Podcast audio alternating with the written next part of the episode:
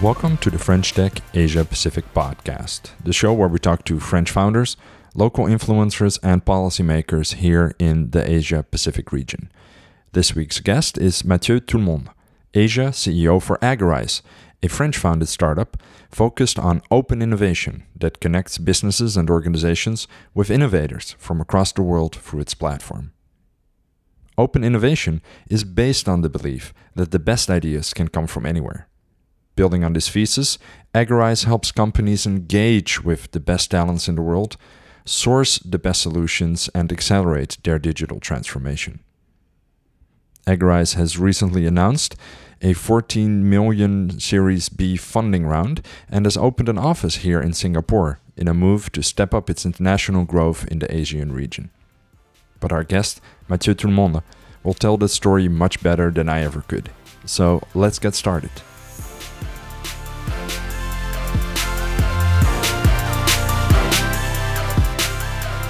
So, uh, thank you, Nicolai, for inviting me for this podcast. I mean, uh, I'm Mathieu. I'm uh, basically uh, developing, piloting the expansion of Agorize in Asia.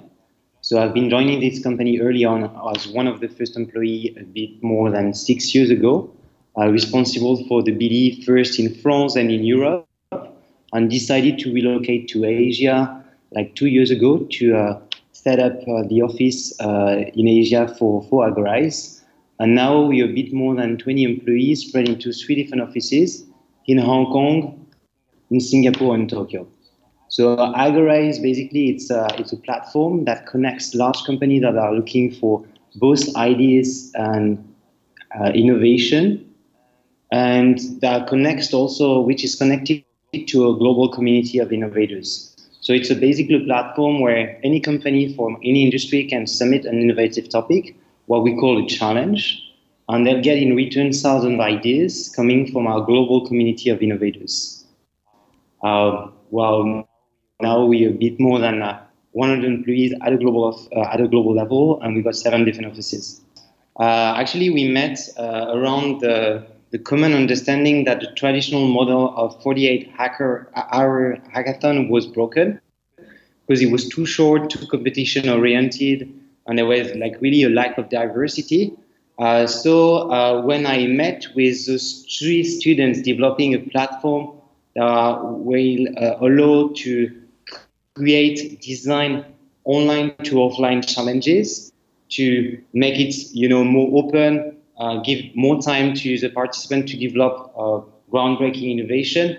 Uh, really say, Benko, uh, I want to work for that company, and I already like saw the potential. So that's why I, I joined the company, and I, from there I've been developing, uh, and I've been yeah the company, and I've been in charge of the business development. You you say that the way you put these companies that have specific needs in terms of innovation and talents in touch with this talent pool that you have through what you call open innovation challenges. What makes that a special kind of innovation, and who tends to use that model? Yeah, so as I said, we we've decided to design uh, online to offline um, competitions uh, because we saw that the traditional model 48 hour hackathon was really broken. So the one you know, it's usually during the weekend, Saturday and Sunday, pizza and beer. Uh, but it's really too short for the participant to, you know, come up with groundbreaking innovation. Yeah. And it was like very competition oriented. And yeah, as I said, with the lack of diversity. Um, last year, there were about 6,000 hackathons organized at a global level. Uh, uh, but only 24% of the participants were female. And so we think that this model is not possible. It needs to be, you know, more open. Uh, we wanted really to give more time to the participants and also to make it less competition oriented. So by building this platform, we could give the participant opportunities, mentoring, and resources to help them learn and grow. Uh, so and uh, we've created this platform. We've launched uh, a bit more than 500 hackathon or challenges at a global level, uh, as for now. And we realized that 44% of the participants were female. And also, we had only 13% of what we call team of clones making it to the final. Team of clones are basically, uh, you know, participants with the same background. Um, the, basically, they are coming up with ideas, but only addressing a specific target, specific audience, which is usually just like them. So it's what really, really what we're trying to avoid at Agorize, by making it more open, by bringing diversity, different background, teaming up together to start brainstorming on innovative challenges. We think that we can really make an impact, and this lead to sustainable innovation. So this is really what is uh, an open innovation challenge about. So it's usually three to four months. It's mainly online, from thousands of participants to top three to top five teams that will implement the idea to the market or within the company. So it's really like a funnel. At the beginning, we have the, the, the, the funnel as open as possible. And then only the winning teams uh, will get mentored and will get the chance to implement their ideas. What you're saying about the impact of the format on the diversity of the teams, and because of that, the diversity of the kinds of solutions that are proposed to the clients that sign up for your platform is really very interesting. Um, I was wondering how, compared, for example, to hackathons, where the innovations that come out of these events are very rarely integrated into companies, if at all, um, into meaningful solutions. How do you think that your format um, favors meaningful integration of the solutions that are proposed by the teams into the companies that launch the challenges? I think you're right, uh, Nikolai. It's really the, the, main goal, the, the only goal should be the implementation of the project. So uh, this is pretty much our ambition to become the missing link and helping corporates to implement these technologies that have been sourced through the platform. So for that, as you said, we've designed this online to offline process from thousands of solutions to top three or top five who really, really are really ready to be implemented. Um, so we've got tons of success stories, but maybe one. Um, for example, Pernod Ricard, the wine and spirit company, wanted to launch the first online community around cocktails in China. So two startups out of all the participants decided to team up on the platform and propose their innovative solution. They won the challenge, and Pernod Ricard decided to sign a commercial agreement with them and invested several million euros in the new launch startups. So it's really what we are trying to do is basically by designing this process, we are trying to align the speed between corporation and the startups, but also the mindsets, and I would say the objective, the expected outcomes. Because a sustainable and successful collaboration between startups and, collabor- and corporates should be, should be really about aligning the objectives and making sure that it's not only uh, the startups, you know, uh, that are giving to the corporates, but also the corporates should give something, bring something to the table. And uh, yeah, it's really about keeping this balance um, that leads to a sustainable uh, collaboration. And I think looking at the way your company has developed over the last couple of years, you really seem to have nailed that part at least, right? Because um, that's one of the pushbacks that you hear a lot about open innovation is that, okay, what's in it for the companies, for the startups? I mean, when I say companies that participate in these kinds of things, and what do the corporates bring to the table for all of those people participating, especially if you have formats that run a little bit longer, that invest time and money, and that don't necessarily come out winning? Yeah, yeah, exactly. I think uh, it's so successful uh, this kind of uh, you know innovation or innovation program because it's super easy. Uh, it's just based on the principle where you see a problem, the others see a solution. So you just have to advertise your problem, your challenge, to get the solution coming right to you. I think also it's like super efficient because it's just only three to four months from thousand of project to top three and can be then directly implemented. And I think, yeah, last but not least, is super cool. So it's a great way to like engage with thousands of innovators, not only in Asia but also at a global uh, level, but also involving in the process your own employees as well as the top management. So we just finished, for example, the Total Startup of the Year. Uh, so Total, the oil and gas company, they were doing this massive global call out. So we sourced a bit more than 50,000 startups to the top three, three winners that was announced last week. Now that we understand a little bit better how Agorize works, could you tell us more about how and when you decided to move Agorize into the Asian market? Well, sure. So, I mean, uh, at first we really focused on the European market. I would say first French market, then the European market. After four years of business, we finally like become the leading open innovation platform for Europe. And then we start from there. We we start exploring other opportunities overseas.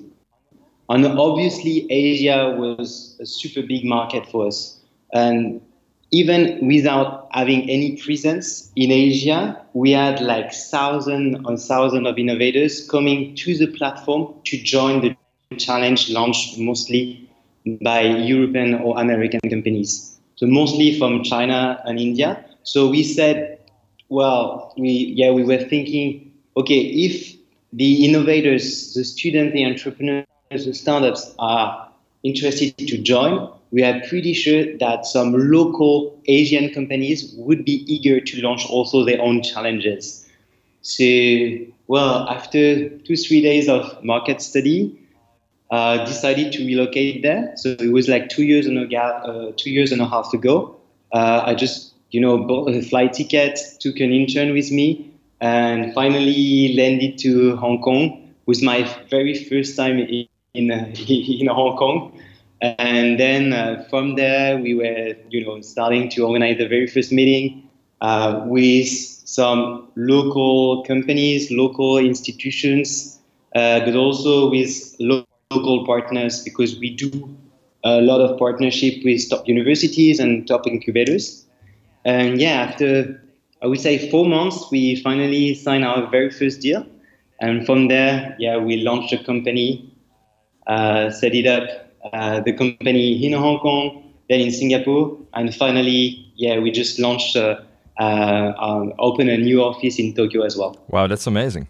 Let's just um, move back to what you said, just and, and drill into that a little bit more. So you said something very interesting. You said that it took you two to three days of market study before before going here, before launching in Asia. That, that that's was rather quick, right? Yeah, sure. I mean, it's true that uh, at least on paper, uh, three years ago when I started to investigate, uh, open innovation was only existing in Asia. Um, so I had like very few information, and I just decided to go. I said that would be the best way to, you know, uh, find out if there is a market or not. Uh, also, I was was, well, very following my intuitions, saying that, uh, you know, open innovation is so big in the US and in Europe. For now, is still a small wave, I would say, in Asia, but it will soon become a tsunami. And, you know, like Asia, they are moving so, so fast. Uh, catching up with all the technology we've been developing for so many years in the US and in in in Europe, and catching up is a small word. I would say like it's even now over overpassing and uh, making even better technologies and more groundbreaking solutions than in Europe and in the US. So for us, uh, it was really about yeah going there, uh, meeting people, uh, finding out if there is a potential, but that was not really a question from the beginning. It was basically a no-brainer for me. And then you acquired your first client only four months in, which is also pretty quick. Could you tell us a little bit more about the challenges you faced in those first couple of months arriving in Asia? Yeah, I mean, I got super lucky. Uh, I after I would say two months uh, in Hong Kong, I got invited to be part of the French Tech Tour China. So it's basically a two weeks acceleration program, and we made this tour from Hong Kong to Shenzhen, Beijing, and Shanghai. Uh, it was like amazing for me. It was my very first time in China. I was so blown away. And uh, eventually, we signed like four deals within these two weeks, confirming the potential, not only with this international company based out of uh, Asia, but also local Chinese companies. So we've signed with OnePlus. So maybe you heard about one. OnePlus is a smartphone company. And it's the interesting thing for the Chinese local companies, we are not launching challenges in China, so engaging with Chinese local innovators for them, but helping them to go global, to scale up. So basically launching challenges in Europe and in the US. Uh, so that was also a very uh, interesting discovery for us, uh, you know, rethinking our business model in a way uh, where uh, innovation is no longer tapping into a local pool of talents, but really about going global and sourcing innovation at an international level. That's very interesting. Did you expect that to have a particular appeal here in Asia, or did you expect them to be more Asia centric before coming here? So, well, it's true that it took me like a few weeks to, to adapt. Um, it's still very, very different than um, not from Asia. I'm French, uh, as you can see with my accent. Um, so, well, the I would say the key element for me was really building a team of you know local Asian talents. So now we've got uh, a bit more than 14 nationalities uh, in the team in Asia, representing basically all all the countries, the main countries. So we've got obviously Chinese, we've got Indonesian we've got Indian, we've got uh, yes, Filipinos in the team that are helping us to better understand the local markets, to better source local talents or local innovation, usually in the local languages. So for that, also we've been leveraging the platform. So obviously uh, adapting the platform. So now the platform is avail- available in 12 different languages. And most of the Asian common languages, such as Japanese, Korean, Thai, and of course Mandarin are available. And for China, we've been implementing the logging with WeChat. And since there, we've been sourcing like thousands and thousands of Chinese innovators through the platform. That really made a big difference? Adding that login? Uh, yeah, yeah, it is. I mean, uh, for, for WeChat is is a one-stop shop for the Chinese. You know, they they're using like WeChat on a daily basis. So since that now with just one click, they can sign up to the platform and start joining our challenges. Yeah, we got like so many, you know, uh, innovators that couldn't access before uh, because it was not China friendly. Right. What are some of the particular challenges that you face in Asia compared to the West? So I would say one of the, the first, the first uh, challenge, but also it's an opportunity for, an opportunity for us is diversity of the talent pool. Uh, so it's an opportunity because we truly believe that talents can come from anywhere.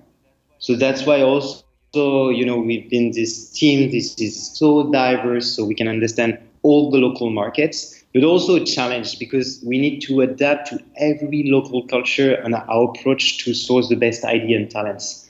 So we have we have been leveraging for this uh, network of ambassadors. So we've got ambassadors in almost uh, 40 different countries in Asia. Uh, and they are here to, at a local level, evangelize, educate the market to make sure that we attract the best ideas. Because sometimes where you are, you know, running massive hackathons, such as we are doing for AWS, so Amazon Web Services, in all Asian uh, area. So we have already launched like 12 different hackathons in countries such as Indonesia, Vietnam, Philippines, or uh, Malaysia, we need those like ambassadors that know the local ecosystem, that know how to engage and address Uh, the local innovators to make sure that the base ideas will come to the platform. And then it's Amazon Web Services basically to screen them, select the best teams, and basically implement their solutions. And how did you go about implementing those ambassadors in the different countries? Was that something that was challenging to put in place? Well, so again, again, we we had to to adapt to you know um, the, the local market. So for that, for the implementation phase, we are usually leveraging uh, third-party partners, usually incubators such as like China Accelerator, XNode. So they are local incubators, and they are taking the lead uh, after the announcement of the top three, top five winning teams, and they are the one really uh, taking the time to design this kind of acceleration program to make sure that at the end of those three to four months, we'll get some proof of concept. So it's exactly taking back, you know, uh, going back to uh, my example with Pernod Ricard China. It's exactly what we've done. So we've organized a whole challenge around cocktails from 150 startups to top three. Top three startups, they went through this acceleration program powered by XNode based in Shanghai. And then the top winning team got an investment of several million euros from Pernod Ricard. Um, I have a question about something that you hear about a lot here in Asia, which is the talent shortage. Um, I was wondering if that talent shortage has an impact on the demand side on your platform. Are companies, for example, more eager to participate to launch innovation challenges? But I was thinking it might also negatively impact the amount of talent or startups that try to reply to these challenges. Could you elaborate a little bit more how you see the influence of the talent shortage on what you're trying to do with Agorize? Mm-hmm. Yeah, I think it's a super good question. Um, and I see, again, we can, you, you can see in both ways opportunity or challenge. Uh, it's definitely for us uh, an opportunity because um, we do believe that this talent shortage is due to a misalignment between what can offer the corporate, the public institutions to the talents and the talents' expectations. And launching that kind of recruitment online to offline challenges is a great way to line uh, the, the, the, expectations and create kind of a massive Tinder and enable a, a more accurate matchmaking. Then, uh, for sure, uh, talent shortage uh, sometimes uh, it's especially for the tech and IT profiles. Uh, so for us, usually what we are doing is we are really tapping into a global network of innovators, and we allow the best teams to mix different backgrounds. So usually they are not only teams from Asian pure 100% background, but we're gonna also mix them with some tech profile, IT profile coming from the US or from Europe. And through the platform, they can team up and start brainstorming uh, and yeah, apply to any challenges proposed by our clients. Um, so we're recording this podcast in Singapore. You've also opened an office here not so very long ago, right? Why did you decide to open an office here in Singapore? Yeah, I mean, we just launched a new office this year, so now we've got three full time, and we should reach a number of 10 uh, really, really soon uh, to meet the fast growing demand for online challenges in Singapore, but also in Southeast Asia. So we're about to sign like our first deal in the Philippines, for example, and we got a lot of requests in Indonesia and in Thailand. Um, but also, it's a way for us to get closer to our clients. So we are working for Amazon Web Services, as I mentioned. They're based uh, in Singapore.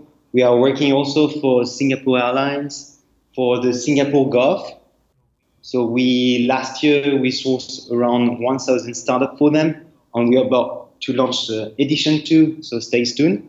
Um, but well, it's also like because we truly believe that uh, Singapore it's uh, it's a, definitely a hub for startups and for talents. They still miss uh, this kind of link, uh, and we here to try to as other institutions as like French Tech or public institution in Singapore or a lot of incubators try to create more bridges between the talent pool, the talent of innovators, and the large corporation looking for talents and ideas. So you've recently raised a Series B. It's a very impressive achievement. Congratulations. Could you tell us a little bit more about the goals of this round of funding and what's next for Agorize in Asia? Yes, um, thanks a lot. Um, so for us, this fundraising is really about uh, accelerating our development. We've been uh, profitable for two years now, and so it's really about scaling up first by improving our tech, our platform, to make it always smarter and more optimized uh, for our clients. And then uh, by growing our team in Asia uh, to meet the fast growing demand for online hackathon and online challenges in the region. So, what you can expect is uh, a lot of positions are already applied uh, are already open, sorry, in Singapore, in Hong Kong. Soon we'll be opening also some position in China because we are trying to set up an office there. So if you're interested in joining uh, our startups and you're interested in open innovation, feel free to apply. That's a very good point. What's uh, what kind of positions are open here in Singapore right now? Well, so right now we are uh, recruiting uh, for three kind of positions, like mainly salespeople, uh, so part of the BD team uh, because the potential is huge and, and we've got so many requests uh, that we need to reinforce the team. Uh, then we also are looking for some community managers, um, so basically people that are connected to and reaching out to top universities and top incubators to make sure that we are sourcing the most talented um, talents, not only in uh, in Singapore but also in the whole of uh, Southeast Asia. And then we'll be looking soon for project managers, so taking care of uh, the client's needs, creating the platform, doing all the follow up until the organization of the final event at the end of the competition. All right, that's great. Thank you so much. Before wrapping this up, um, is there any words of wisdom that you'd like to share with your fellow entrepreneurs that are thinking about launching here in Asia?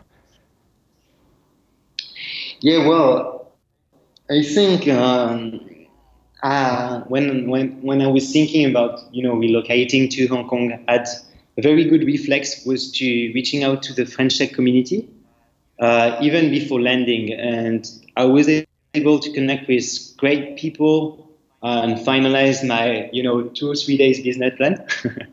and I got I think super lucky because I met with great people and they great, gave me like great tips uh, before arriving and then on site. So yeah, I would like strongly recommend entrepreneurs to come first. Uh, don't tend to spend too much time on your market study about investigating, but just come and see and then uh, connect to the French tech community. I think it's a it's a great way to start. Uh, and I mean, uh, Nikolai, I know you are very active in the French tech community in Singapore.